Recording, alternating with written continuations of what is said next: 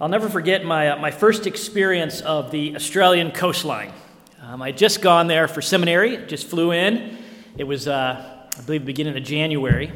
Came out of the airport with this blinding sun and this hot wind. And uh, after I'd come from the Chicago winter, I couldn't believe it. And as soon as I got settled in, the first thing I did was I caught a, a bus to the beach. I wanted to get to the beach. And uh, I remember got off the bus, and there was a bit of a ridge, and I came up over this ridge to look down over Bondi Beach in Sydney, and it was just beautiful. The incredibly clear water, and couldn't believe I was there. And there was a lady standing there, and uh, I asked her if she would take, take my picture. This is before the, when you actually had a camera, not a phone, right? And I handed it to her, and she took this picture, and we began to talk and walk along the coastline. There's a path all along the coastline. And uh, she's the first stranger I met in Australia, and we're just walking along, had a very interesting conversation. And she asked me why I was there, why I was in Australia, and I began to explain that I'd come there to go to seminary. And, and she was looking at me kind of odd, and, and uh, she finally said, You're not one of those born again people, are you? And uh, I said, Well, as a matter of fact, I am. And uh, we had a very interesting conversation. But I remember thinking, I wonder what she thinks she means by that. And uh, trying to figure that out. I knew it wasn't positive by the look on her face. You know, the thing about that phrase is it can mean just about anything today because it's been so used and, and tossed around. This wonderful phrase that Jesus coined born again, has been kind of lost. Every other president since Jimmy Carter has claimed to be a born again Christian. Movie stars and rock stars claim this experience, despite maybe lifestyles that seem very contrary. Born again. It's a general term for any change in a person's life, really, right? Um, you know, the, a, a, pop star has a, a restyling of their career, and it's Born Again Britney. You know, whether she's just come out of rehab or a new album, Born Again. And it doesn't have to even be a, a phrase about a person, right? Things can be born again in our culture. I remember Toyota had a whole ad campaign for their Born Again, their new line of cars. And uh, remember when I came here, Pacific Northwest Magazine had on the front of it, uh, it was all about remodeling houses. Said, born again bungalows. The, bra- the phrase has been completely kind of pirated and, uh, and robbed of any real meaning. It can mean, like I said, anything or, or kind of nothing. And this morning we have a chance, I think, to, to kind of rescue it and, and return it to its proper place, which is John chapter 3. This is where we, we can trace this phrase back to the, the lips of Jesus right here in John chapter 3. It's his proper place. Here we can see it in its original, historical, grammatical, literary, theological context. Come to a real understanding of what it means to be born again. And if you think you know already, uh, you might, and this can be a reminder, but I have a feeling that you might learn something a little bit new about it as you look at it here. So let us read the first three verses. Now, there was a man of the Pharisees named Nicodemus, a ruler of the Jews. This man came to Jesus by night and said to him, Rabbi, we know that you're a teacher come from God, for no one can do these signs that you do unless God is with him. Jesus answered him, Truly, truly, I say to you, unless one is born again, he cannot see the kingdom of God. So here we're introduced to this character named Nicodemus. The core of this chapter revolves around this conversation between Jesus and Nicodemus, and we're just going to kind of work our way through it. But before we do, I want us to, uh, to note a few things about Nicodemus. First of all, we're told that he's a Pharisee. Uh, that is a, uh, if you don't know what that phrase is, that's a very, very religious person. Uh, he is a man of impeccable behavior. They were respected, the Pharisees, for their high ethical standards. He would go out of his way to keep every aspect of the Jewish law, in, including beyond it. They would, uh, here's a couple things the Pharisees would do to make sure they kept the law. On, on the Sabbath, they would not carry any more uh, weight of food than a dried fig would weigh so that they wouldn't do work. They would have no Gentiles stay in their home. They even tried to stay downwind from them, not to be contaminated. They were very, very serious religious men and very respected. It also tells us here that he is a member of the Jewish ruling council. That's why he's called a ruler of Israel, ruler of the Jews. He's a member of that ruling council. That's 70 men who have jurisdiction over every Jew on earth. He's high in status and power. He is up there. They are the intelligentsia of Judaism. And he's tops among them. Do you notice in verse 10 in our reading what Jesus said? Jesus answered him, Are you the teacher of Israel? I mean, he is a teacher amongst teachers, the top, even amongst the Sanhedrin. And note that he is a we. Did you know that? Notice that in verse 2? Rabbi, he says, we know that you are a teacher from God. He, he's coming as a, a, representative of the ruling intellectual, uh, intellectual elite. He speaks for the Sanhedrin. He's a, a ruler of rulers, a teacher of teachers. He represents the whole old, in a sense, uh, old guard, the, the establishment of Jewish religion. But we also need to note one more thing about him, and that is he is not spiritually trustworthy. You probably didn't notice that in the text because it actually comes before our text. This is where paragraph headings that are not in the original, that are put in here, are not very helpful because they make us miss the connection. So look back at 2 verse 23 and let's read through the flow. 2 verse 23, just before our text. Now, when he was in Jerusalem, that's Jesus, when he was in Jerusalem at the feast of Passover, the Passover feast, many believed in his name when they saw the signs, the miracles that he was doing. But Jesus, on his part, did not entrust himself to them because he knew all people. He needed no one to bear witness about man, for he himself knew what was in man. Now there was a man of the Pharisees named Nicodemus. You see, Nicodemus, when you see him in the context, is the first example of people who are attracted by Jesus' miracles. He even came and says that, right? We've seen the signs you've done, Jesus. He's attracted. But Jesus doesn't trust him because he knows his heart. The leader of the intellectual ruling elite, although a very religious man, is actually a skeptical unbeliever. He's a good man, he's a religious man, he, he's a seemingly sincere seeker. Note that it says that he comes at night. He comes to try to get away from his crowd, to, to talk to Jesus at seemingly kind of in private, like he's really seeking. But actually, Jesus knows he has a closed heart. There's something about him that just can't go there. He knows, he, you know, Jesus is, is a godly, good teacher. He knows he can do miracles, but Son of God, Messiah, no. Nicodemus is an educated man. He, he's not going to buy that. You know anybody like this today? Intelligent, religious, supposedly pretty open, but when it comes to Jesus, there is a wall. When it comes to Christianity, they're not going there. So here we have Nicodemus standing before Jesus, and Jesus sizes him up in an instant and simply says to him, It's amazing what Jesus says to this guy. The first words to this religious elite person, he just says to him, Jesus answered him, Truly, truly, I'm going to speak the truth to you right now. That's what he's saying.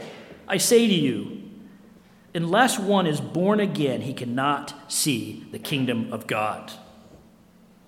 I love that he just says that straight out to him. Nicodemus must be born again to enter the kingdom of God. Now, two things to note here. First of all, kingdom of God is a reference to the place of God's eternal reign, the kingdom at the end of the age, ultimately, what we would call heaven, the place of eternal resurrection life where God reigns. And secondly, note the phrase, note the word one in this text. Jesus answered him, Truly, truly, I say, unless one is born again. It's the inclusive anyone. This is why we need to get the phrase born again right, because it's the prerequisite for heaven, for everyone, for anyone. You, to enter the kingdom of God, to go to heaven, you must be born again. Now, Nicodemus, being the intellect that he is, has a bit of a problem with this, and he responds in verse 4. Nicodemus said to him, How can a man be born when he is old? Can he enter a second time into his mother's womb and be born? Now, this response from Nicodemus is, is not because he's kind of slow and he doesn't understand that Jesus is speaking symbolically, but because what Jesus is saying, even in the symbolism, simply doesn't make any sense to him. I mean, he is a Jew, a child of God. Of course, he's going to enter the kingdom of God that God will bring at the end of history. That's what all the Jews were looking forward to. And as far as the idea of being born again, he, he sees what Jesus is basically saying, by way of analogy, that the rabbis actually had a saying about proselytes, those who embraced Judaism, Gentiles who embraced Judaism, said they needed to be reborn. So he understands, as much as anybody in our culture does, this idea that encapsulates a thorough change of behavior. But he is a Jew amongst Jews, a Pharisee, the teacher of Israel. What is, for, what is there for him to change? He, he's as good as it gets. What is he supposed to do? I go back in his mother's womb and be born again? again? That's what he's saying. Why should he? He was already born a Jew, and he's a great one. So, Jesus, sensing that Nicodemus is not sincerely inquiring as to the, mechan- to the mechanics of this process, you know, so as to actually want to be born again, but rather doubting the necessity for himself at all, responds by just restating himself. Look at verse 6. Jesus answered, Truly, truly, let me state the truth again to you. Truly, truly, I say to you, unless one is born of water and the Spirit, he cannot enter the kingdom of God. It's here that we start to get some definition of what he means by born again, because Jesus parallels the idea, right? He, he parallels the idea of being born again with being born of water and the Spirit. It's the same thing. This is what you need to enter the kingdom of God. Now, some have tried to explain this phrase of water and spirit by saying, oh, he must re- be referring to like physical birth, water, and then spiritual birth, born of the Spirit has some, some idea, of ring of truth to it, but I don't think it's quite right. Some have said, well, no, it's water is, is the water of baptism, and then there's the spirit baptism. That fits nicely if you have a strong Baptistic theology. But both these ideas are missing the mark a little bit. I think what we have here are two cleansing images melded together with the idea of birth to, to express one ultimate cleansing event of the heart. And there's volumes written on this, but there's three things I want to point out that would lend towards this understanding that being born again is a cleansing event. First of all, the grammar. The Greek, uh, in, in Greek, the preposition of, being born of, governs both the terms water and spirit. It's not born of water and of spirit, it's born of water spirit.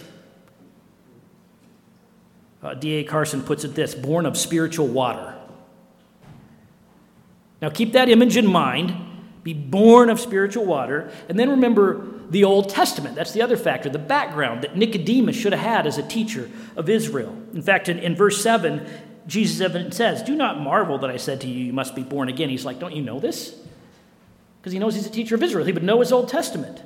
And in the Old Testament, the Jews weren't assumed to be clean. In Deuteronomy 36, the Lord said that all their hearts, He would have to circumcise their hearts to make them clean. The prophets pick up on this idea and this hope of a new heart and renewal, and they express it. Ezekiel 36, this is why I had that section read. It's a great section if you read it all in its context, but let me just read this chapter, Ezekiel 36, chapter 24, uh, verse 24. I will take you from the nations, I will gather you from all the countries and bring you into your own land. I will sprinkle clean water on you and you shall be clean from all your uncleanness and from all your idols. I will cleanse you, and I will give you a new heart, and a new spirit I will put within you. Cleansing, water, the Spirit's action, a brand new heart, it's all right there. Nicodemus, being a teacher of the Old Testament, should understand this need to be born again, to have his heart radically cleansed by the Spirit of God, made completely new. So we see the grammar, we see the Old Testament background, and finally we see the immediate context. If you've been with us for this series, we just had the wedding of, Cana story where the purification jars are filled to the full by the wine of the new age that Jesus brings. So he cleanses. Then we go, he goes into the temple, and what does he do? He cleanses the temple. It's a theme. And now, Jesus is saying to the best Israelite there ever was that such a radical cleansing must come to his heart, to everyone's heart. If they want to enter the kingdom of God, you must be born again, completely cleansed. This kind of means that, that the gig is up for Nicodemus, doesn't it? His religious status, a Jew, a teacher of Israel's, uh, Israel, a member of the Sanhedrin, doesn't matter. All the religious sacrifices and rituals and keeping the law is, is, is useless. Jesus says to it in verse 6, 6 Hey, that which is born of flesh is flesh, and that which is born of the Spirit is spirit. Do not marvel that I said you must be born again. He says, Look, you're a fleshly man. You can't do anything about your spiritual condition. Even with his excellent religious heritage and his intellect and his upper crust education and his extreme moral and ethical efforts, it's all useless. And it's the same today. It doesn't matter what family you have been raised in. It doesn't matter what church Catholic, Christian, Baptist, Jewish, Mormon, Islamic all their ethical standards. It doesn't matter what behavior you've had. It doesn't matter what rituals have been performed upon you, whether sprinkled or immersed or second blessing, you name it. You need your heart radically cleansed by God's Spirit. We all need complete divine cleansing of our fairy souls to enter the kingdom of God. And that's just the first question is has that happened? Have you been born again? And it's a process, if you notice, that's kind of out of your control, out of my control, out of our control. I we, we don't do it out of ourselves. It happens to us. Look at, look at 7 and 8 again. Do not marvel that I said you must be born again. The wind blows where it wishes, and you hear its sound. But you do not know where it comes from or where it goes. So it is with everyone who is born of the Spirit. We have no control. You must be born again by a mysterious work of God's Spirit. It's a mystery, this rebirthing. Like the wind, you can't see it, you just see its effects. It's kind of frustrating if you think about it. Can't do it in our own efforts, can't make it happen. Can't figure it out with our minds, as Nicodemus is saying here. I don't understand, I don't get it. Makes you feel kind of helpless. And you can sense Nicodemus' frustration when you get to verse 9 because he just repeats this question. He says, Nicodemus said to him, How can these things be? How can this be? I don't get it. That's what he's saying. How can you be born again and, and why? How does this happen? And it's in Jesus' response, his kind of final response, where he does eventually kind of answer his question here. But in it, we see the core problem. We see why it needs to be this way. So look at verse 9 as Jesus answers him. Let's read from 9 to 13. Nicodemus said to him, How can these things be? Jesus answered him, Are you the teacher of Israel, and yet you do not understand these things? Truly, truly, I say to you, Here's the truth. We, notice how he picks up on Nicodemus, we, when Nicodemus came and said, We know, look what Jesus says. We speak of what we know and bear witness to what we have seen, but you do not receive our testimony. If I had told you earthly things and you do not believe, how can you believe if I tell you heavenly things? No one has ascended into heaven except he who descended from heaven, the Son of Man. See what Jesus is saying here? He's saying to Nicodemus, Your problem isn't your intellect, is it? It's not that you can't figure out this rebirth thing and, and thus you know you can't believe I've had a couple of friends that have kind of made that claim of like, I just don't understand. I can't believe Christianity because I just don't understand it. It doesn't, it doesn't make sense, so I can't believe. I've got to understand it fully first to believe it, which just isn't true. We believe in a lot of things we don't understand, like electricity, you know. Nobody really understands electricity, by the way.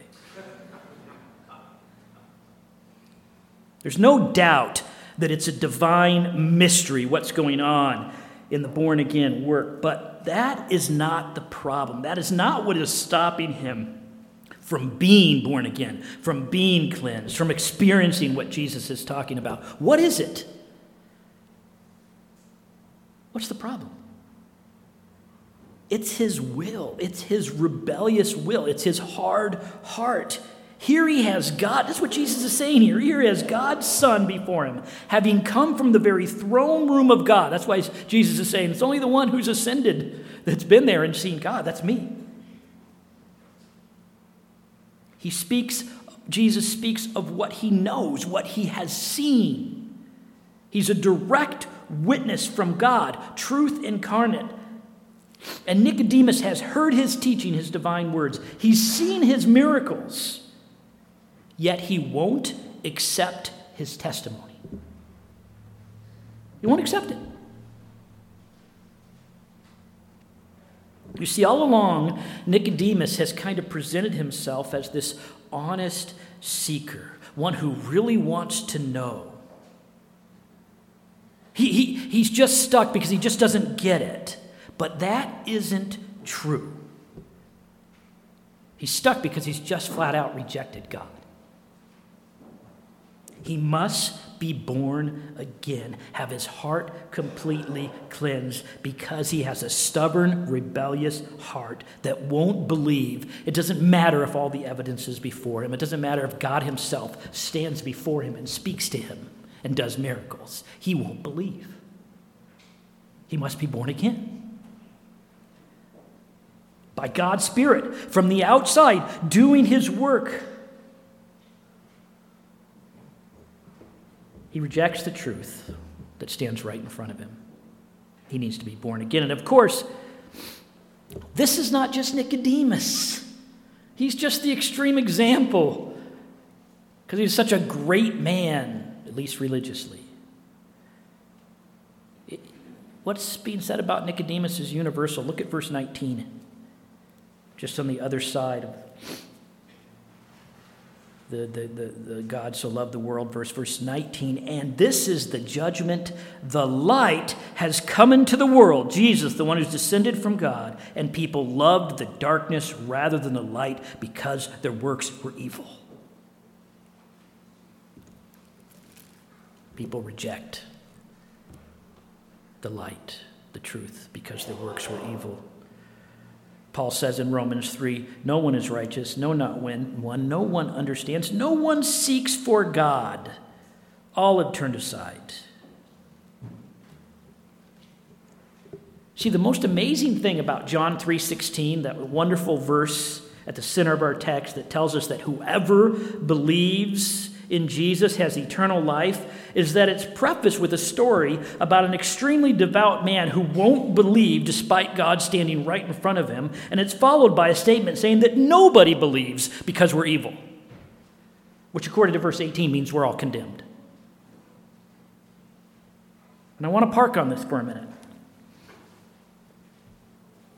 People need to be born again, com- completely cleansed by God because they have evil, rebellious hearts that refuse to believe. And, and here's the application for us.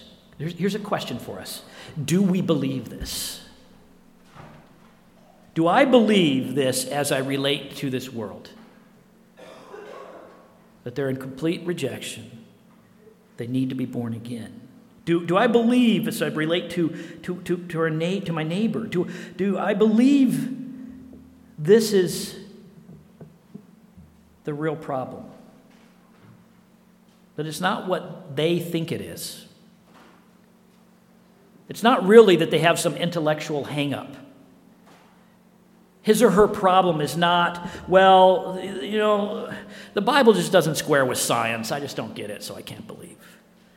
Or, well, the, the Bible is, is just a culturally bound text. It's a lot of patriarchal stuff. I just, I just can't get past that. I can't believe. The problem is not this is an ancient text, and I'm sure in its transmission we don't really have the original, so I can't. It's not any of that.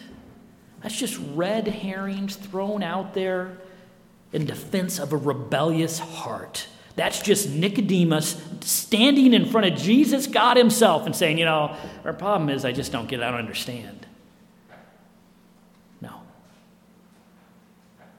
I have to constantly remind myself of this so that I remember one, to stop trying to argue people into the kingdom. You can't do it.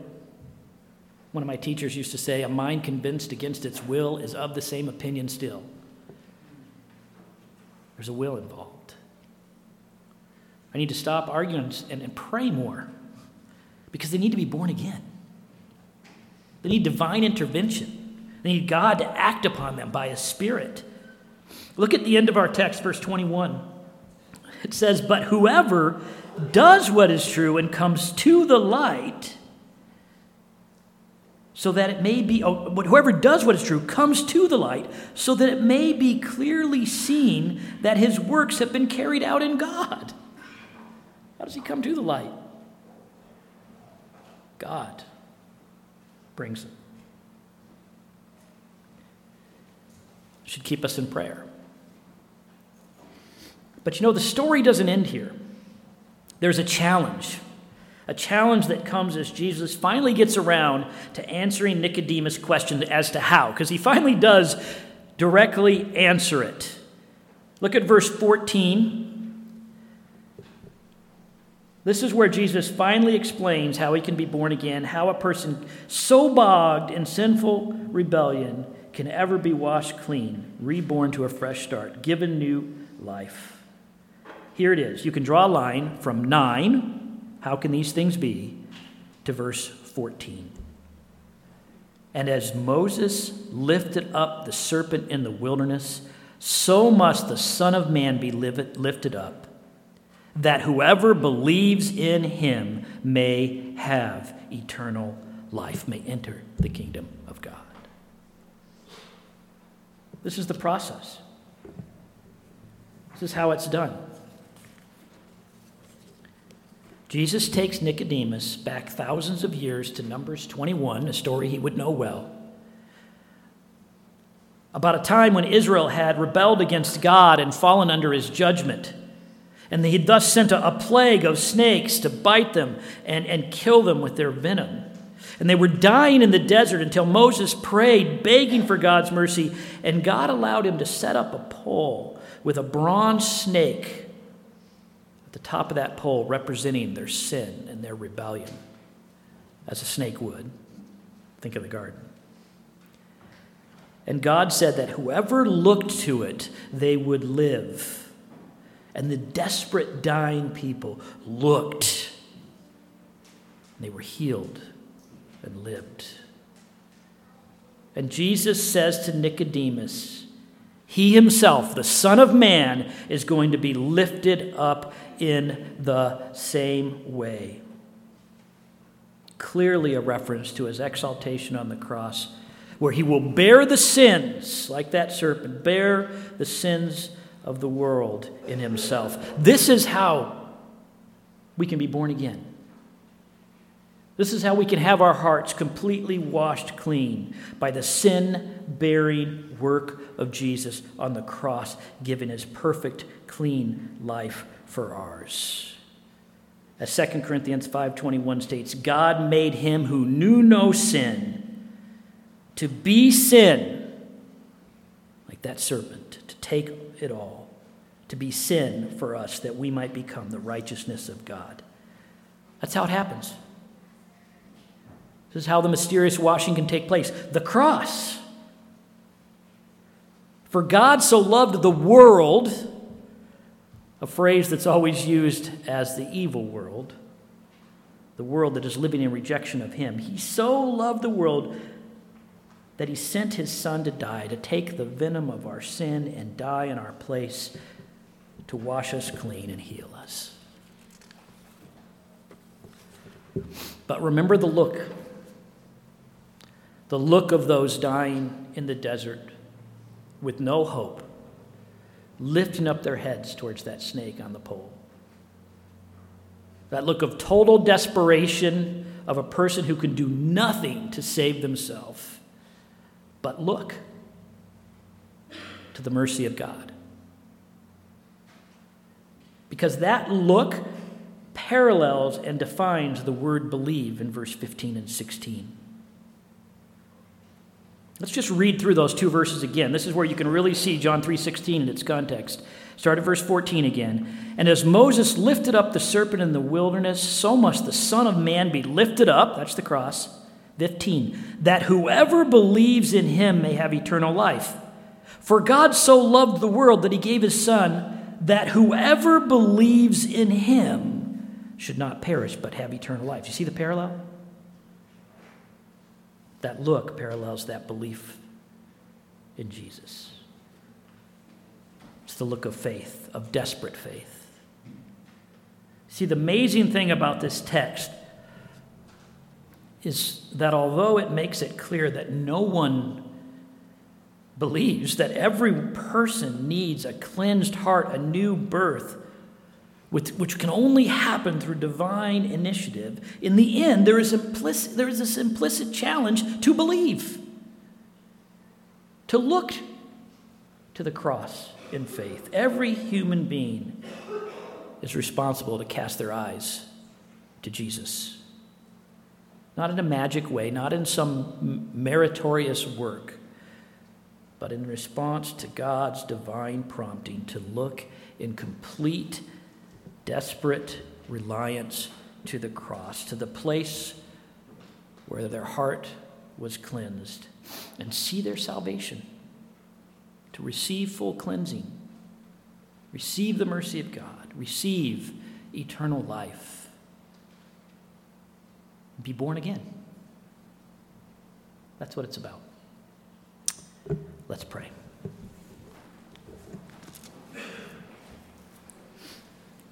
Father, we, we thank you that when we kind of travel back to the story of Nicodemus standing before Jesus, uh, we, we find ourselves, everyone faced with standing before him. I pray that, Lord, we would look to your Son in the midst of our rebellion, we would see our sin and look to his redemption, look to his work on the cross in desperate faith, and be born again. Amen.